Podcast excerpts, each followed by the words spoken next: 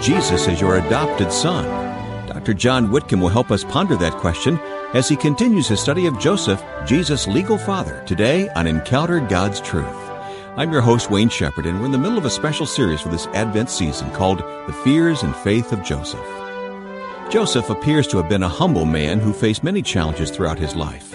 Perhaps you can relate to that from your own experience, but as our speaker will show us today, the Lord used Joseph in spite of the profound difficulties he faced so that we trust that you will be encouraged by this unique perspective on one who, as I said last week, may be the most neglected person in the Christmas story.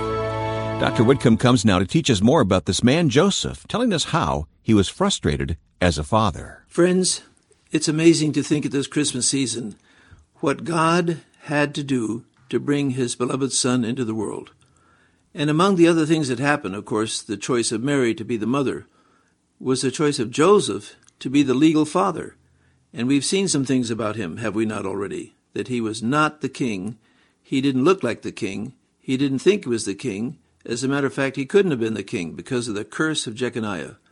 But you know, through all those years that he served as the official legal father of Jesus up in Nazareth, it must have been a very frustrating life for Joseph.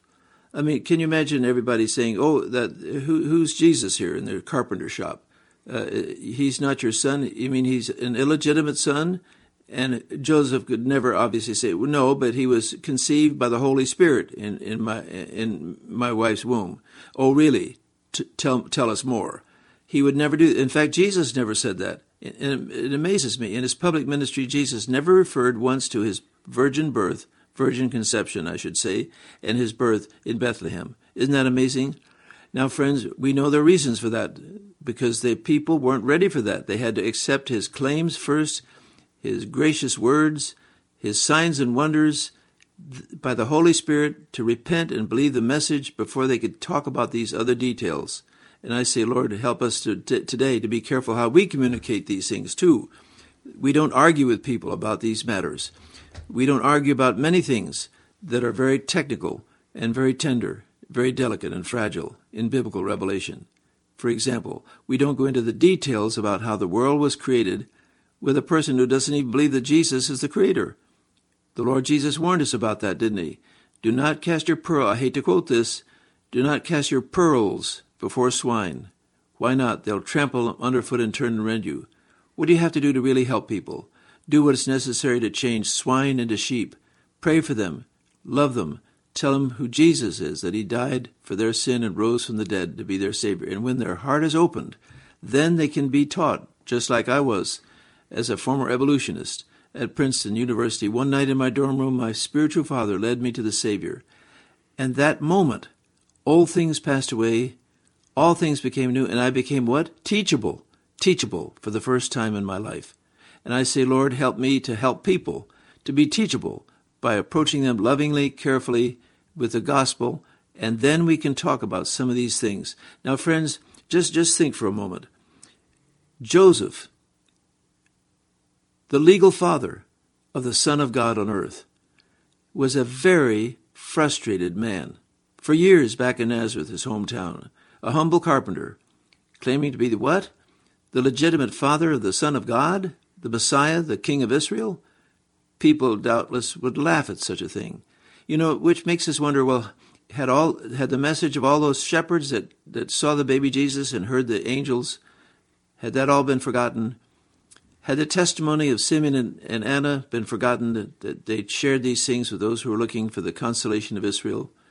Uh, everything seemed to sink back into semi darkness, didn't it, friends? In those years that Jesus grew in wisdom and stature and in favor with God and man in Nazareth in a carpenter's home. Now listen to what happened when Jesus was 12 years old. Talk about a frustrated Joseph. Listen to this. Luke chapter 2, verse 39. And when they, that's Mary and Joseph, had performed everything according to the law of the Lord, they returned to Galilee, to their own city of Nazareth. And the child, that's Jesus, continued to grow and become strong, increasing in wisdom, and the grace of God was upon him. In every way he grew. Now remember, he set aside, when he became a human being, the independent exercise of attributes of greatness such as knowledge and and power and omnipresence. He didn't set aside his virtues, love, holiness, truth. No, very, very important here. But, but watch what happened when he was 12 years old. This is astonishing. His parents used to go to Jerusalem every year at the Feast of Passover. And when he became 12 years old, they went up there according to the custom of the feast. And as they were returning, that is to Nazareth, after spending the full number of days, listen to this. The boy Jesus stayed behind in Jerusalem. He didn't tell Mary and Joseph. He, he just did his thing for his, as we shall see in just a moment. This is amazing. And his parents were unaware of it. Now, this, this to me is remarkable. Listen. So they supposed him to be in the caravan as they were heading north and went a day's journey. And then they began looking for him among their relatives and acquaintances. They had such confidence in him, they didn't have to watch him every 10 minutes. They assumed he was with whom? With uh, relatives and acquaintances. But to their amazement, to their horror, they couldn't find him. So what did they have to do? Now listen to this. Mary and Joseph had to return to Jerusalem, robber infested territory all by themselves. See, Jews didn't do that kind of thing. They went with as groups for for security, uh, to protect themselves against uh, robbers and thieves. So Mary and Joseph had to walk all the way back a day's journey alone to Jerusalem to look for Jesus. And when they did not find him, they looked for him, and it came about that after three days, can you imagine that? A day to get back to Jerusalem, a day looking all over the city, and finally they thought, well, maybe, possibly he's in the temple. And they found him there. Doing what? Sitting in the midst of the teachers, both listening to them and asking them questions. Now, this is the amazing thing. And all who heard him were amazed at his understanding and his answers. He wasn't just asking questions, he was giving answers. A 12 year old boy had mastered the Hebrew Bible. Amazing, from Genesis to Malachi. Wouldn't you like to have a tape recording of that interchange, that, that exchange with those men in that temple? I'm sure they never forgot this boy, Jesus of Nazareth. My. Now what happened, though? And when they, Mary and Joseph, saw him, they were astonished. And his mother said to him, Son, why have you treated us this way? Behold, your father and I have been anxiously looking for you. Oh, friends, this is not the last time they'll be anxious about Jesus. They just didn't fully understand all the things that God the Father had in mind to prepare, equip, uh, qualify his Son to be the Savior of the world and the King of, of Israel. They, uh, they were rebuked. Now, this is a loving, gracious, kindly rebuke from Jesus. Listen. And he said to them, to Mary and Joseph, Why is it that you were looking for me? Did you not know that I had to be in my father's house? Whose house? My father's house. You say, Well, I thought Joseph was his father. Yes and no. Legally, yes. Actually, genetically, no. What an amazing thing. Who was his father? God the Father of heaven and earth. Jesus, equal to his Father in glory from all eternity. I'm supposed to be here with in my, doing my Father's business in this temple. And of course, that's not the last time he had a ministry in the temple, is it? My Father's house. And I say, Lord, I can't even visualize this. They did not understand the statement which he had made to them. And he went down with them and came to Nazareth. And he can now listen, he continued in subjection to them he didn't. He wasn't arrogant. He was. He didn't want to become independent, throw off Mary and Joseph and the and the family. No, for another eighteen long years, he was in subjection to them. And what?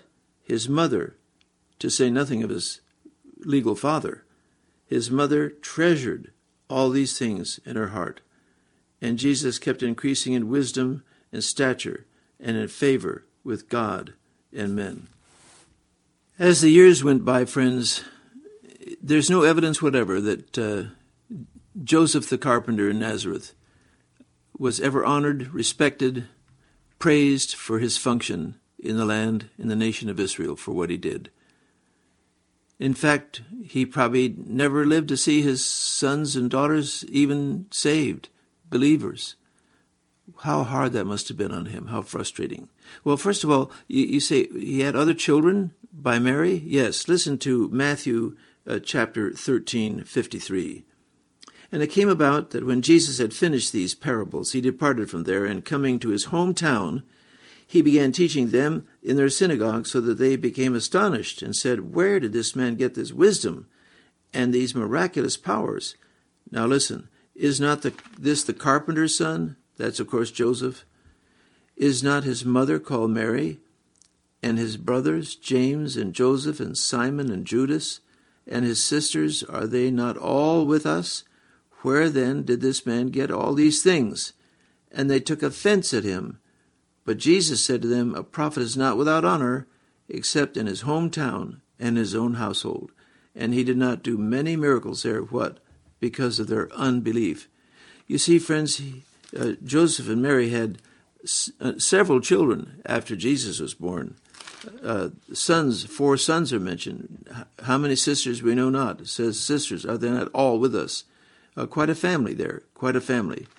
But what was their attitude uh, toward Jesus? Uh, how did Joseph fit into all this? Turn with me now to Matthew chapter 12, verse 46. Matthew 12, 46. Listen carefully.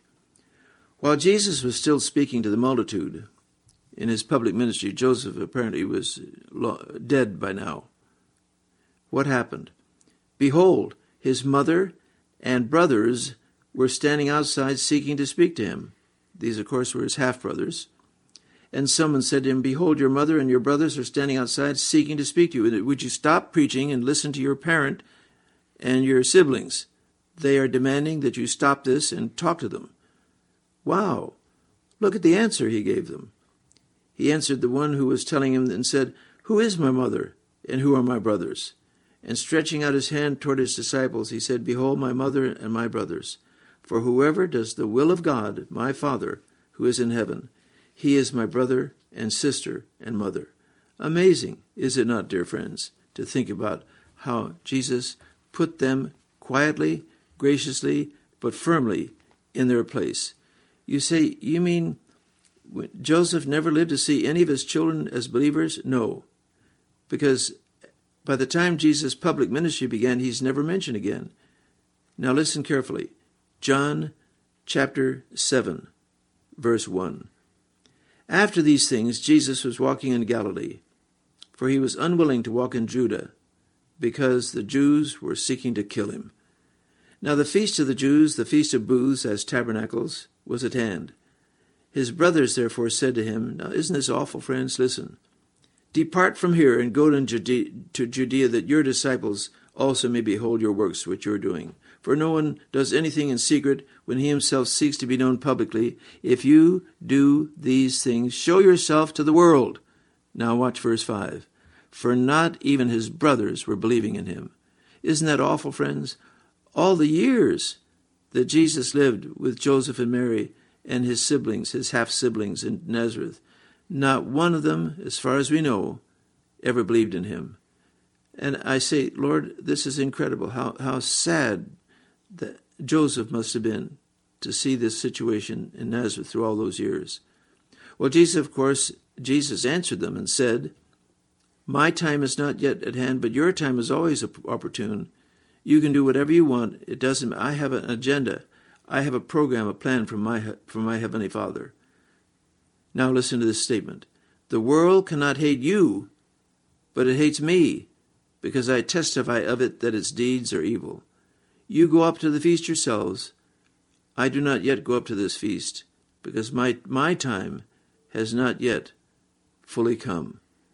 Now, friends, as I've said before several times, there's overwhelming evidence, therefore, in the Gospels that Joseph, godly man that he was, humble man that he was, never actually lived to see his family, his sons, come to the Lord.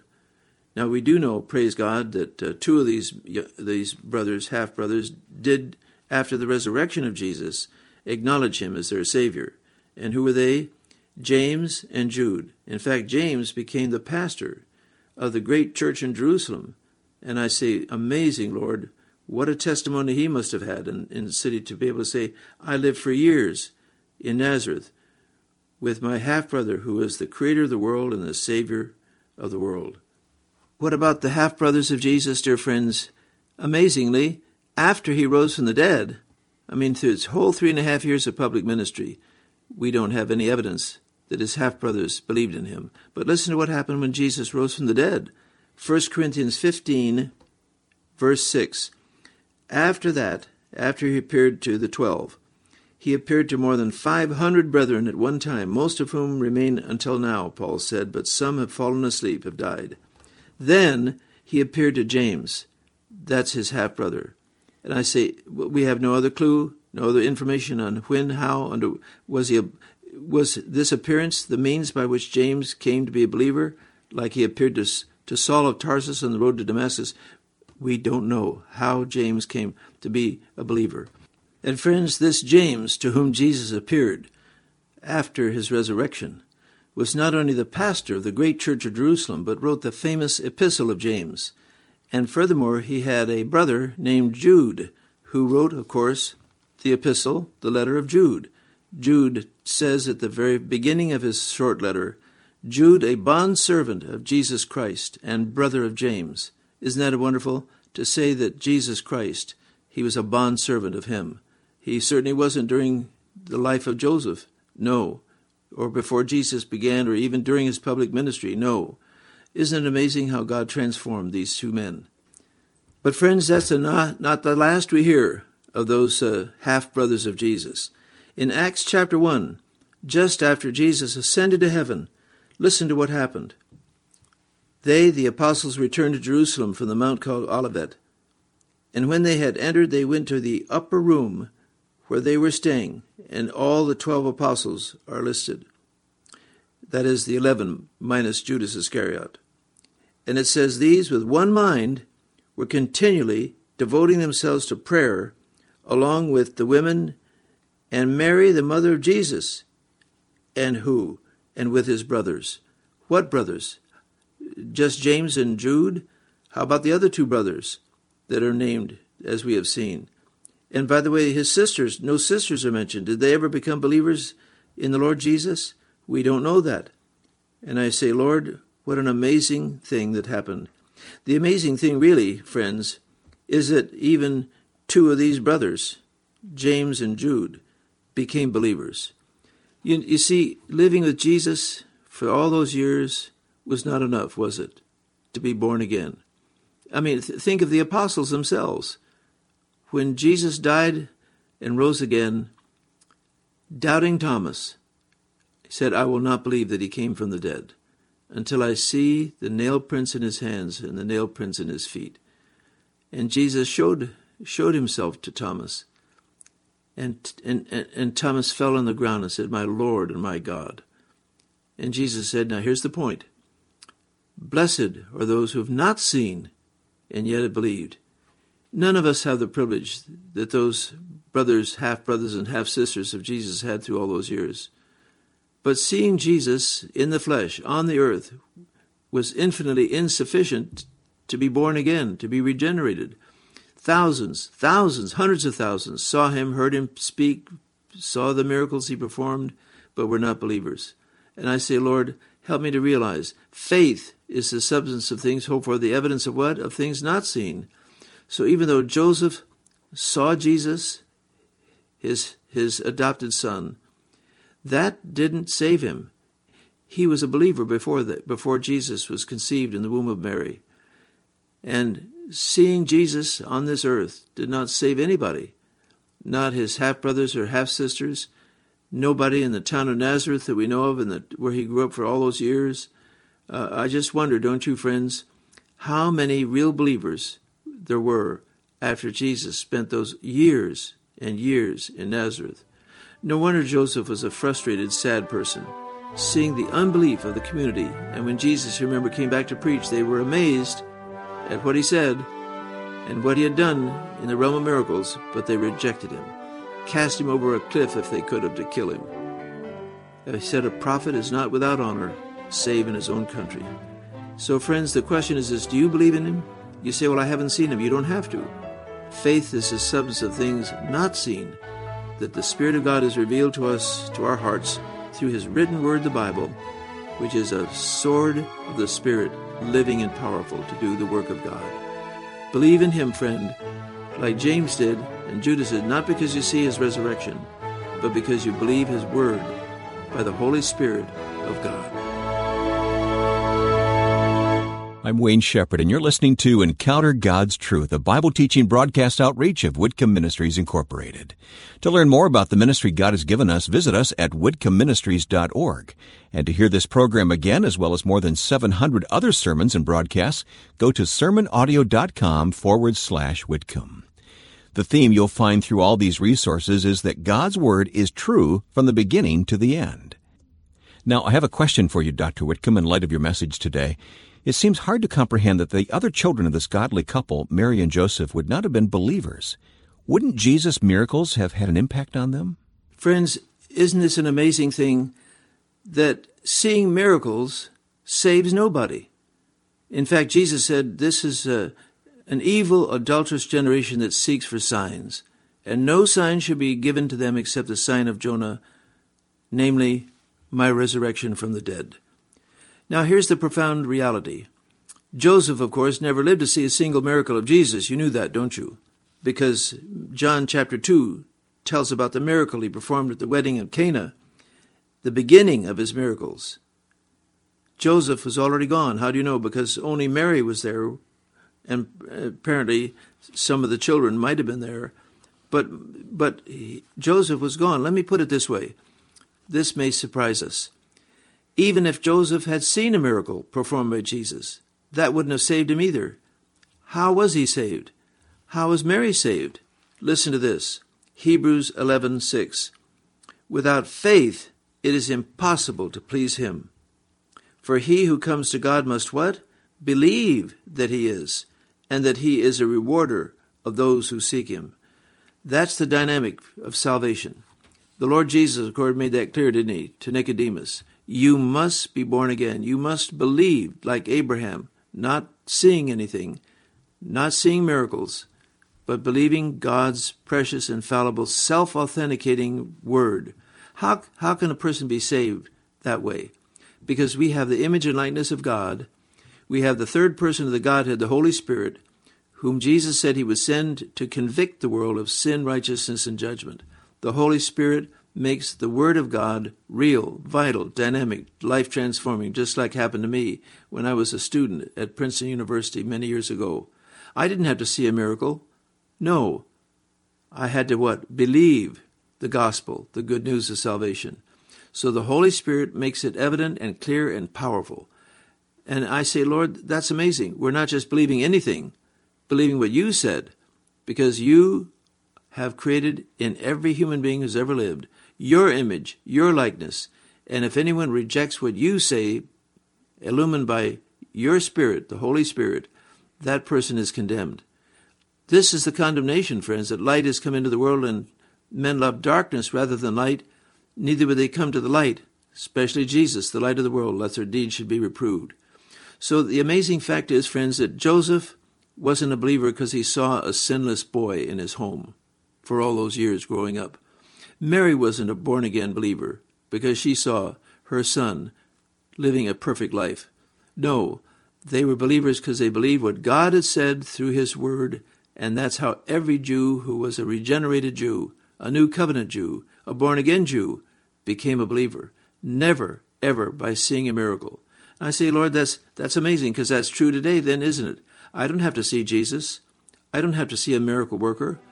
I don't have to see a sinless person. I have to believe the wonderful message of God's Word, the Bible, the gospel, that Christ died for our sins on that cross, rose again the third day, and I say, Thank you, Lord.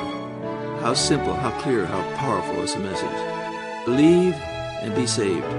Trust Him, take Him at His word, and you'll never be the same again. You'll be with Him in heaven forever and forevermore. Well, Joseph was indeed a simple man, but God worked in his life through means that still amaze us today. And the Bible says that he was a righteous man who did as the angel of the Lord commanded him. He's a great example for husbands and fathers to follow in that way. Thanks, Dr. Whitcomb, for that answer. Remember to join us on facebook.com forward slash Whitcomb Ministries throughout this Advent and Christmas season and prepare for his coming. You'll be encouraged by some special devotionals and unique audio messages that Dr. Whitcomb has prepared for you there. Also, we'll be featuring Christmas messages all this month at sermonaudio.com forward slash Whitcomb. We trust that will help you enlighten your holiday season. Well, like his Old Testament namesake, this Joseph was a dreamer of dreams, and we'll consider that topic next week here on Encounter God's Truth. Until then, may the Lord bless you and your family at this special time of year.